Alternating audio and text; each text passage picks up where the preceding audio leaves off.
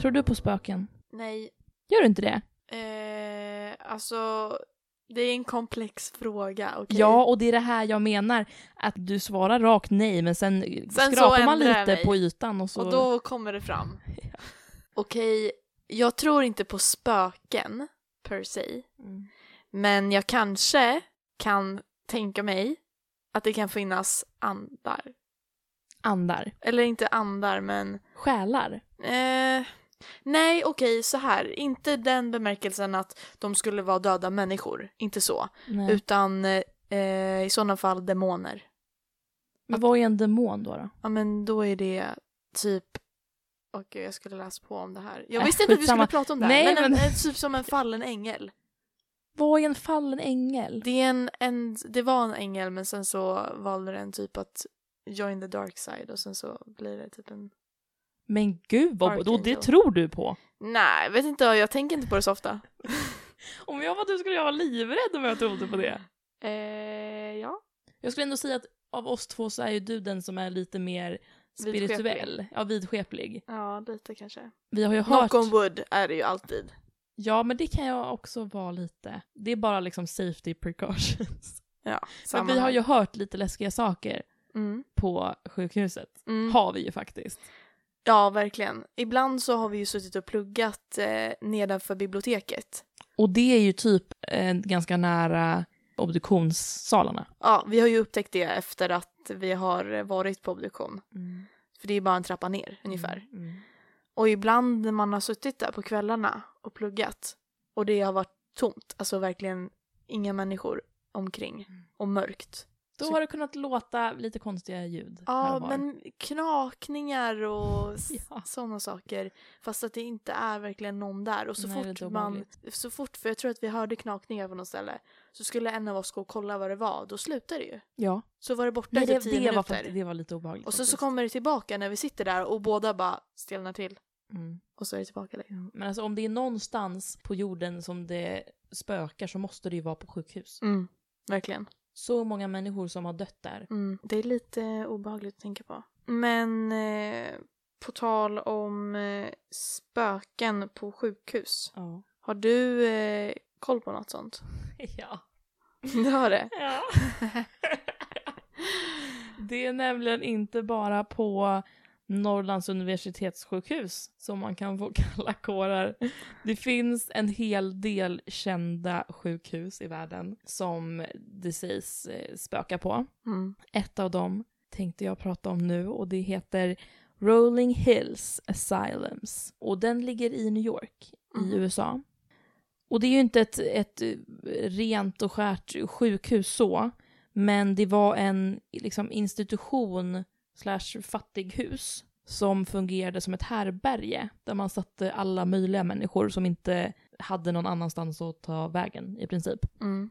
Man blandade hemlösa brottslingar, fysiskt och psykiskt sjuka människor som inte kunde ta hand om sig själva, änkor, alkoholister, föräldralösa och all, alla sådana människor eh, tryckte man Samlade in. man. ja, Mm. man tryckte in dem eh, i, som en, i en slags gemensam förvaring. Mm. Och här utförde man ju också såklart lobotomier och starka elchocksbehandlingar och lite annat smått och gott. Åh herregud. Eh, och de öppnade 1827 och stängde på 70-talet.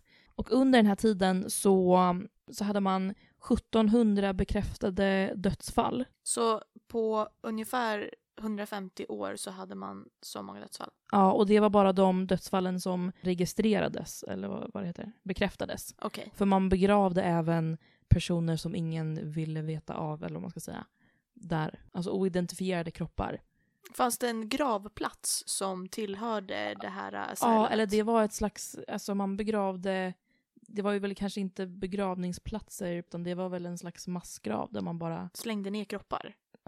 Fan. de som äger det här stället nu tror att det kan röra sig om tre gånger så många människor som de som är eh, nedskrivna. Oj. Och det är välkänt att den här platsen är hemsökt. Det finns många vittnen som berättar om skrik, om leksaker som rör på sig och andra konstiga saker som händer. Ett särskilt känt spöke som man kan få träffa på Rolling Hills är en man som heter Roy Kraus. Och han lämnades in till institutionen när han var 12 år gammal av sin pappa Mm. som inte ville ha kvar honom. Och han bodde där i 50 hela år Oj. till sin död då 1942. Vet man om han var sjuk på något sätt eller var det bara att han var unwanted? Nej, det är det här som är intressant för att det spöke som man har sett efter Roy är en ovanligt lång skugga. Mhm. Vilket också är lite intressant för skuggors längd beror ju på hur Vart man ljuset står. faller. Ja, verkligen. Men, men det är i alla fall en väldigt lång skugga som man har sett. Och det är inte så konstigt för att Roy var nämligen 226 centimeter lång. Det är ju nästan något slags rekord. Han led av, kan du gissa? Ehm, gigantism? Yes. Nej, du Jo. skojar. Han hade sjukdomen gigantism, vilket innebär att man har en överproduktion av tillväxthormonet growth hormone Mm. som utsöndras av den främre delen av hypofysen, alltså adenohypofysen. Mm. Och det finns ju flera orsaker till det här, men den vanligaste orsaken är att man har en tumör, alltså inte cancer utan en, en benign tumör av celler i adenohypofysen som tillverkar det här hormonet. Mm. Och hans saker går fortfarande att titta på i hans rum där. Han har ju en specialgjord säng som är extra lång. Oj. Och um, han, eh, man, det sägs att man kan se hans, skugg, hans långa skugga och höra honom gråta Oj. inne där på Nej. hans rum. Så det är väldigt, väldigt sorgligt. Och det makes sense att, att det finns spöken på det, här, på det här stället. När det är så många kroppar. Ja, och kanske många, om man nu ska prata om själar, om man liksom tror på sånt där, Mm. att det kanske är många själar som inte är så nöjda. Mm. Som kanske inte har levt ett så himla lätt liv. Mm. Som kanske har haft det väldigt svårt och sådär. Och kanske är Absolut. arga dessutom. Ja, På då hur de har blivit behandlade. Speciellt om man bara blivit dumpad där för att man har varit, ja, typ som ett barn som inte någon vill ha eller Mm. Jag har en bild på honom som jag tänkte att vi ska lägga ut på vår Instagram. Där ser man skillnaden. Där är Roy Kraus. oj, han står bredvid en, En- kvinna ja, som, som är är normal. av normal längd. Ja, han är ju extremt lång. Ändå imponerande att han blev 62 år Mm. på den tiden. För att man får ju problem med hjärta och kärl. Och, typ? han dog 1942. Ja, han blev ändå rätt gammal Mm. för att ha haft en ganska allvarlig sjukdom. På den tiden. Liksom. Ja.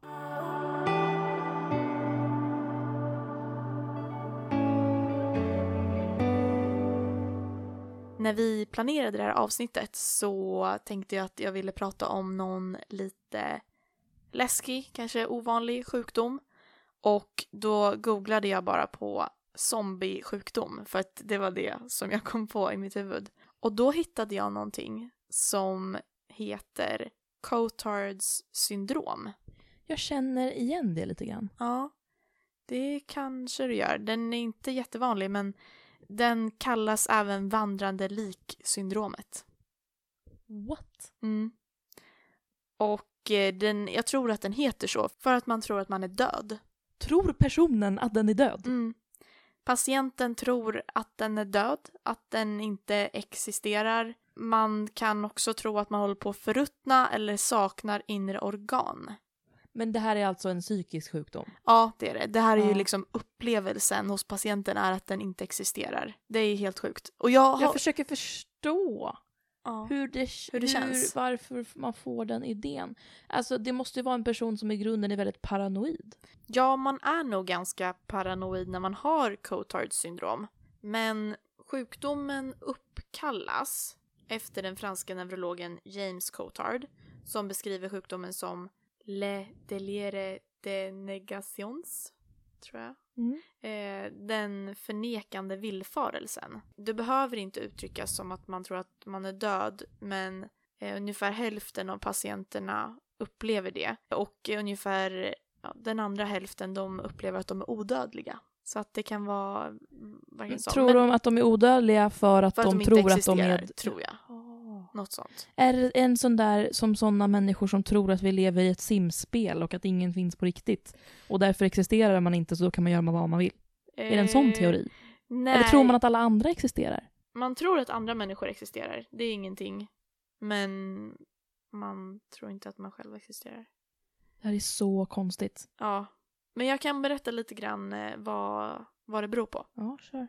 Man tror att det beror på att man har störda nervsignaler mellan det fusiforma ansiktsområdet och amygdala. Det innebär att när patienten tittar på sitt eget ansikte, till exempel i en spegel, så kan den inte känna igen det. För att den kan inte känna igen ansikten längre. Och därav kan den inte sammankoppla sin egen medvetenhet med kroppen som den ser. Och då tror man att man inte existerar.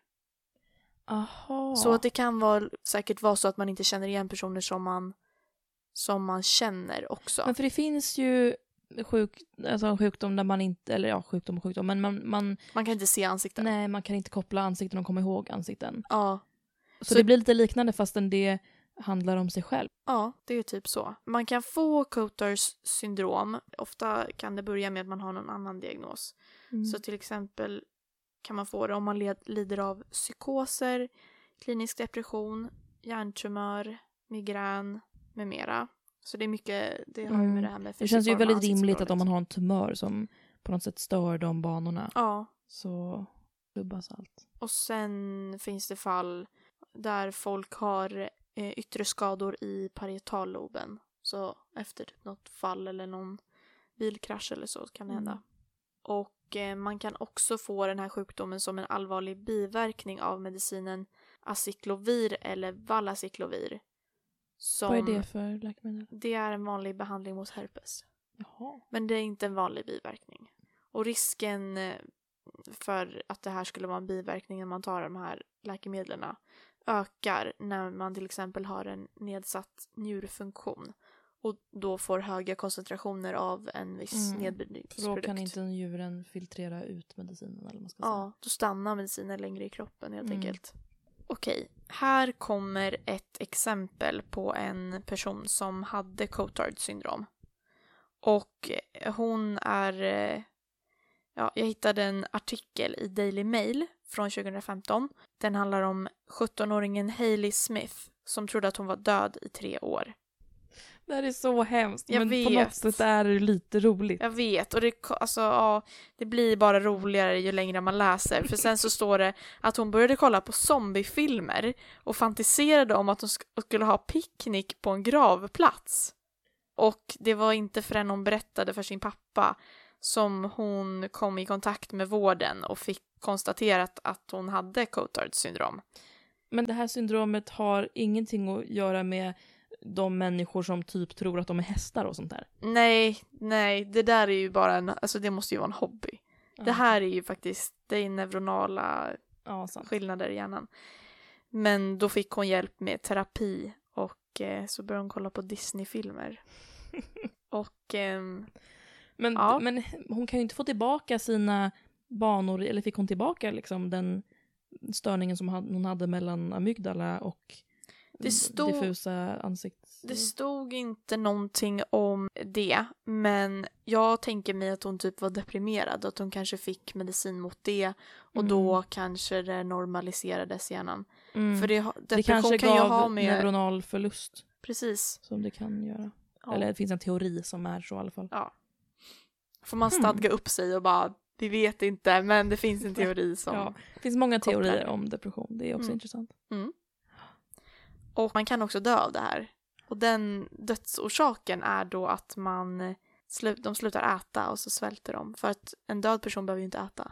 Men sk- skojar Nej, det de? är alltså, så. Vad, Nej men de tror verkligen att de är döda. det är ju helt sjukt. Ja, Gud, det här måste vara den läskigaste typen av människa på halloween. jag vet.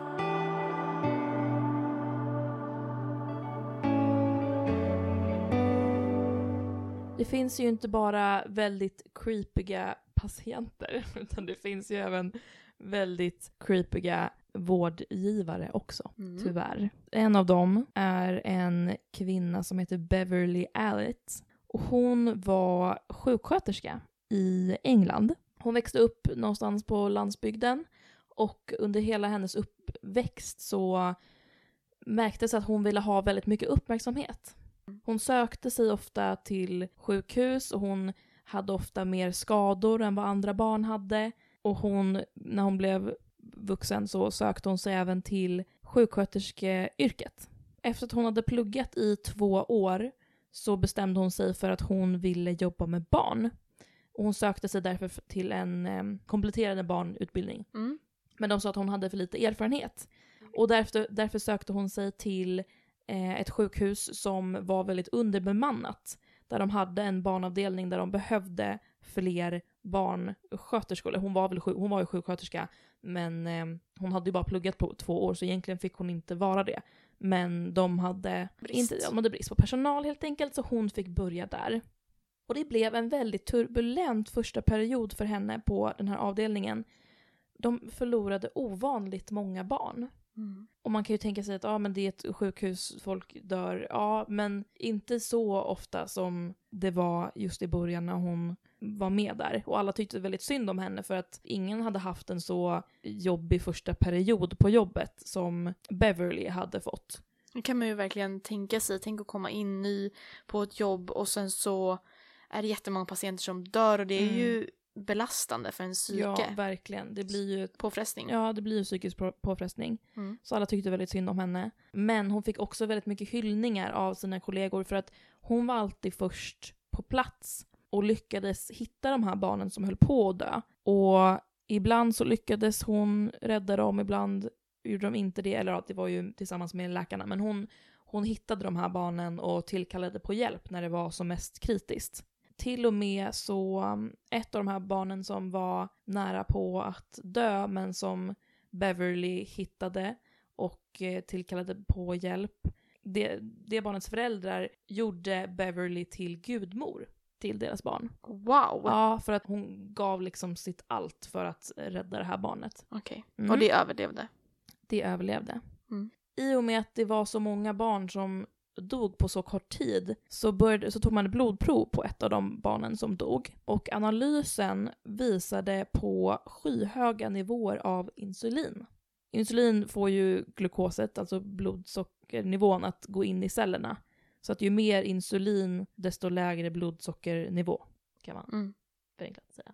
Eh, Man det, kan få jättelågt blodsocker. Det är livsfarligt. Ja. Men man trodde att barnet hade haft ett insulinom när man såg resultatet på det här blodprovet. Mm. Det är ju en slags Tumör. tumör som Ja. producerar för mycket insulin. Mm, I pankreas. Mm. Eh, Och det är ju lite, ja, det är ju en, samma typ av, eller vad man ska säga, inte samma typ av tumör, men, men det är ju en tumör som utsöndrar hormoner, precis som han Roy Krause hade. Mm. Att utsöndrar också hormoner. Ehm, Det händer väl då och då. Det händer då och då, så man antog att eh, ja, det var nog det som det här barnet hade drabbats av och man utredde inte händelsen vidare. Sen så dog ännu fler patienter och många fler hade fått oväntade eh, respiratoriska problem. Och då började man bli verkligt orolig och kallade in polisen. Och man fick även tag på flera blodprover från de barn som redan var döda och skickade även dem på analys för att se om det fanns något samband. Mm. Blodinsulinnivåerna var extrema på samtliga blodprover. Ett av dem uppmättes till 47 000, som de säger, microunits. Och för att sätta det i perspektiv och jämföra med normala nivåer Så är då en normal insulinnivå är 5 till 40 eh, microunits. mm, Ehm, och efter man har ätit, efter två timmar ungefär, så har man 40 till 60. Så att 47 000, det är väldigt mycket. Det är helt sjukt. Mm. Eh, och vid den här tiden så var det det näst högsta som hade uppmätts någonsin i världen. Mm. Och man kom även då fram till att det, var, det här insulinet var injicerat och det var inte från något insulinom. Mm. Då började man leta efter var det här insulinet kommit ifrån. Och kylen där de bevarar insulinet hade tidigare en nyckel försvunnit ifrån. Och den senaste som hade den nyckeln, gissa vem det var? Kan det vara Beverly? Det var certainly Beverly. Man kunde även se att den enda gemensamma faktorn som alla de här patienterna hade haft var att de alla hade blivit omhändertagna av Beverly Mm. och haft en sån här respiratorisk eh, depression när de lämnats ensamma med henne. Hon anhölls, Mm. men hennes kollegor på avdelningen var ju helt övertygade om att det måste vara någon som sätter dit henne eller någonting. Det kan omöjligen vara hon som har skadat de här barnen. Ett par av föräldrarna till barnen som drabbats anlitade till och med en privatdetektiv för att utreda polisen. För de var övertygade om att polisen på något sätt försökte sätta dit henne. Var det samma familj som hade utsett Beverly till Det gudmor? vet jag inte. Nej. Men det var, jag vet att det var flera av föräldrarna som De tyckte om henne väldigt mycket Ja, nej, men de kunde inte tänka sig för de här Beverly hade ju gjort allt. Hon hade ju varit en ängel för Mm. dem.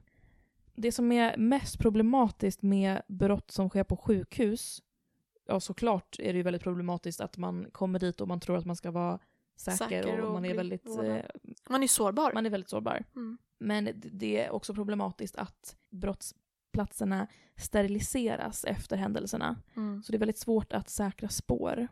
Men Beverly stängdes av från jobbet, flyttade hem till en av hennes kompisar som tyckte synd om henne, om liksom hennes familj tyckte synd om henne. Och där började också hända lite konstiga saker. Man hittade blekmedel i sängar. Eh, hunden i familjen hade fått i sig någon konstig tablett som gjorde honom sjuk. Och den här kompisen som hon bodde hos då, hennes bror blev plötsligt sjuk i en hypoglykemisk chock. Oj. Ja. Och familjen blev då såklart misstänksamma direkt och ringde polisen som hämtade in Beverly och som nu har då dömts för att ha skadat 13 barn varav fyra hade dött. Oj. Mm. Men man undrar ju också hur lyckades hon få in den här insulinsprutan i brodern? Jag antar att han var vuxen eller kanske inte spädbarn. Nej, absolut. För ett Den- spädbarn är ju lättare att... Ja. Är det ingen i rummet då kan du ju Mm. spruta in vad som helst. Mm. Nej, jag vet faktiskt inte. Ja. Men det var ju jäkligt dumt av henne att hon fortsatte göra det där när hon hade blivit avstängd. ja, verkligen. Och speciellt när hon var hemma. Det fanns Ja. inte så många att skylla på där. Nej. Det var som att hon man- ville åka fast Mm. nästan. De som analyserat hennes beteende tror ju att hon lider av Münchhausen. Mm. För Jag kände det som- nästan lite... Ja, och det är intressant för innan har jag bara hört talas om Münchhausen by proxy. Där man ser till att någon i ens närhet, oftast ens barn, blir sjuka för Mm. att man ska få uppmärksamhet av sjukvården. Mm.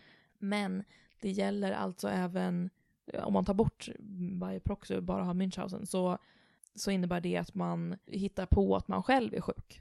Aha. För att man vill ha uppmärksamhet till, eh, uppmärksamhet till sig själv av eh, sjukvårdspersonal. Det hade ju hon vi- uppvisat när hon var liten i sådana fall. Ja. Att hon ofta hade Mm. skadat sig och Mm. sånt där. Ja. Och sen så antar jag att hon njöt så himla mycket av uppmärksamheten hon fick när hon var den som kunde rädda de här små barnen. När hon upptäckte att de höll på att dö. Och ibland lyckades hon och då blir hon Hjälte. höjd till, precis, höjd till skyarna. Och om hon misslyckades då var det väldigt synd om henne. Mm. Skitläskig människa som just nu sitter i fängelse.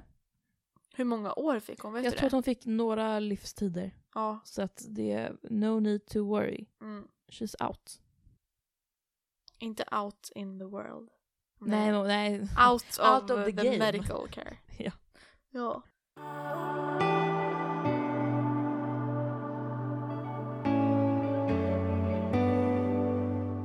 Om vi fortsätter lite grann på samma tema och fortsätter prata om vårdpersonal som är lite läskig. Som är lite sketchy. Ja, som man inte vill bli behandlad av.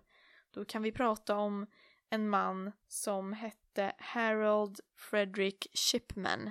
Han föddes år 1946 i England och värt att nämna är att hans mamma dog i cancer när han var 17 år och hon behandlades mycket med morfin mot sin smärta innan hon dog. Det kan vi komma tillbaka till lite senare. Så det. Ja, den här historien om Harold, den börjar med att han, eh, han utbildar sig till läkare. Jag tror att han jobbar några år och sen så hamnar han i ett drogmissbruk. Han blir beroende av drogen Petidin som är en opioid. 1976 så erkänner han i domstol att han eh, använder de här drogerna som han får tillgång till genom att skriva ut för mycket åt patienter på ett närliggande ålderdomshem. Mm. Och då får han böter, bara 600 pund. Får han- man få behålla sin läkare? Ja, han fick behålla den. Och han går på behandling och blir av med sitt missbruk. Sen så söker han jobb på en mottagning i Hyde. Och det här är då 1979, så det är bara några år senare än, än Mm. han erkände det här drogmissbruket. Och börjar jobba på en klinik tillsammans med några andra läkare då. Och eh, i den här nya staden som han eh, bosätter sig i så blir han väldigt populär. Han engagerar sig i lokala organisationer och han är skolguvernör. Jag vet inte riktigt vad det innebär men det låter som någonting Mm. bra sådär. Några år senare, 1990, så startar han en egen mottagning som han också kallar för The Surgery. Och jag vet inte om det är någonting som är vanligt att man gör i England, att man kallar sin mottagning för The Surgery. Men det innebär inte att han är kirurg, utan han är allmänläkare. Mm. Och han har en liten mottagning i den här staden och han har blivit väldigt populär bland de som söker vård. Och han eh, är väldigt omtyckt i byn och så. Det uppdagas att han skriver på väldigt många dödscertifikat. Och det märks då av att det finns en begravningsbyrå i stan som är familjeägd och dottern i familjen hon märker att många av de personerna som eh, hamnar där hos dem, som de ska göra i ordning och så, att det är eh, ofta ensamma kvinnor som eh, är ungefär i samma ålder och det är ofta Harold som har skrivit på dödscertifikatet. Och det tycker hon är väldigt konstigt. Så hon berättar det för sin pappa och det måste man ändå tänka på att för sen så går han och pratar med Harold om det här. Och för att han ska göra det då måste det ju ändå finnas ganska mycket misstanke om att någonting är fel. Man kan ju inte gå Och anklaga någon om man inte har ganska starka bevis. Om man Ja. bor i en liten stad. Verkligen. Det tänker jag att det gör man bara inte. Så att eh, Mm. Harold och den här pappan i familjen som har begravningsbyrån, de pratar. Men eh, Harold styr ju bort det här och tycker inte alls att det är konstigt. Och ja, de släpper det helt enkelt. Mhm. En annan konstig detalj som man nu efterhand vet varför var att många dödsfall inträffade både i patienternas hem efter att han har besökt dem, sådär någon timme efter kanske. Och även fem fall så dog patienterna inne på hans mottagning. Oj! Mm. Är man en allmänläkare så är Mm. ju det helt... Det är ingen som kommer in där och håller på att dö. Men de, de, De kollar vippar där inne. De kollar vippar inne när de ska bara ta och vila lite grann, sätta sig ner på en bänk där. Om vi snabbspolar fram några år till 1998 så kommer vi till året då Harold åker fast. Och det gör han för att han börjar bli lite greedy. Han vill ha mer. Så han har då lurat en av sina patienter att skriva på ett förfalskat testamente. Oj då. Ja, där patienten överlåter hela sitt arv till sin läkare, Harold Shipman. Smart. Ja, Smart kille. Verkligen, om man tänker att man ska komma undan med ett antal mord som man har gjort, då kanske man inte ska börja förfalska testamenten också. Ja, det är lätt att tänja på gränserna när man redan har mördat folk kanske. Mm. Så den här kvinnan, Mrs Grundy, hon upptäcker man då att hon dog av en stor dos morfin som Shipman hade injicerat henne med i hennes hem. Och man kunde styrka de här misstankarna genom att hans fingeravtryck fanns både på testamentet samt att det var skrivet av en skrivmaskin som fanns i hans hem. Så det var inte alls Mrs Grundy som hade skrivit det här testamentet och gett bort alla sina Han pengar till sin läkare. smart. Ja, men eh, när man hade uppdagat den här eh, testamentesförfalskningen och att han hade mördat Mrs Grundy, då kommer det ju fram att det finns misstankar, till exempel som hos den här familjen som har begravningsbyrån, Mm. att det skulle kunna röra sig om flera personer. Så man börjar gräva upp gravar för att göra undersökning av eh, dödsorsakerna hos de här personerna. Och då fann man att de tolv första som man gräver upp, de har allihop väldigt höga doser av morfin i blodet. Kunde man kolla det fastän de hade legat begravna så länge? Mm, det kunde man tydligen göra. Hmm. Det är ju jättecoolt. Även personer som eh, var kremerade kunde man inte testa morfin på, men man kunde tillsammans med bevis på hans dator och vissa ändringar som han gjort i journaler eh, och så vidare bevisa att han hade mördat dem också. För han kunde till exempel ändra i efteråt att att eh, ja, men den här personen hade de här värdena av det här och den hade diabetes och den hade högt blodtryck. Han kunde lägga in det i efterhand för att det skulle se Mhm. ut som att ja, den här fick en hjärtattack till exempel. Mm. Men vad hade den här, vad hade Harold för ursäkt eller vad man ska säga? Till att han gjorde det här. Ja, vad var hans motiv? Hade han något motiv? Blev han läkare för att han ville mörda folk? Det vet jag inte. Nej, det vet man kanske inte. Hans mamma var ju, hade ju cancer när han var liten och var väldigt sjuk. Och sen dog hon. Han var 17. Mm. Men man han går väl inte mördade- runt och mördar folk för det? Nej, men han mördade bara kvinnor typ. Jaha. Han Med mördade... morfin. Det är ju Mm. lite creepy. Ja, för det var ju så hans, inte så hans mamma dog, men hon dog. Med morfin i kroppen. Ja, det skulle kunna vara en koppling på det sättet. Men det här morfinet då som han använde för att döda sina patienter, det finns en, en liten backstory till hur han fick tag på det. Mhm. Och det gjorde han då genom att han felaktigt diagnostiserade en av sina patienter med cancer. Och sen så, han, han, han visste hur man skulle få morfin. Ja, han det visste att man fick han. morfin om man hade koll cancer. på det. Ja. Också kanske, ja, att han hade lärt sig det, men, Ja. men han visste det ändå innan.